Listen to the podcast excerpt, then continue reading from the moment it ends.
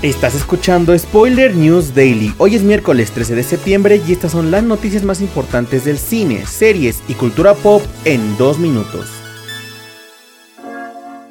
Comenzamos con la noticia de que la serie Sex Education tristemente llegará a su fin con el estreno de su cuarta y última temporada, que llegará a la plataforma de Netflix el próximo 21 de septiembre. En el tráiler oficial se revela que Otis y Eric y el resto de los chicos de Moordale se verán obligados a enfrentarse desde cero al Liceo Cavendish, la cual será todo un cambio cultural para todos, mientras que Maeve en Estados Unidos está haciendo realidad sus sueños en la Universidad de Wallace, con profesores como el autor de culto Thomas Molloy. Por su parte, Otis, aunque extraña mucho a Maeve, tiene otras preocupaciones, ya que debe acostumbrarse a no ser el único hijo de la casa ni el único terapeuta de su nueva escuela.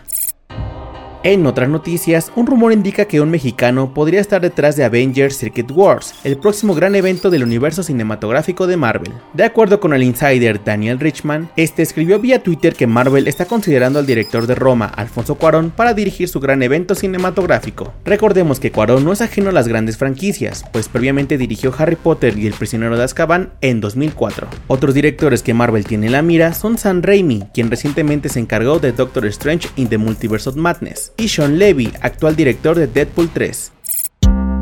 Para cerrar, les contamos que Paramount Plus ha lanzado el tráiler oficial de Cementerio de Animales: El Origen, que llegará a su catálogo el próximo 6 de octubre. La película estará basada en el aterrador e inédito capítulo de la novela Cementerio de Mascotas de Stephen King. De acuerdo con la sinopsis oficial, en 1969, Jud Candrel y sus amigos de la infancia deben luchar contra un antiguo mal que se ha apoderado de Ludlow desde su fundación y que, una vez desenterrado, tiene el poder de destruir todo a su paso.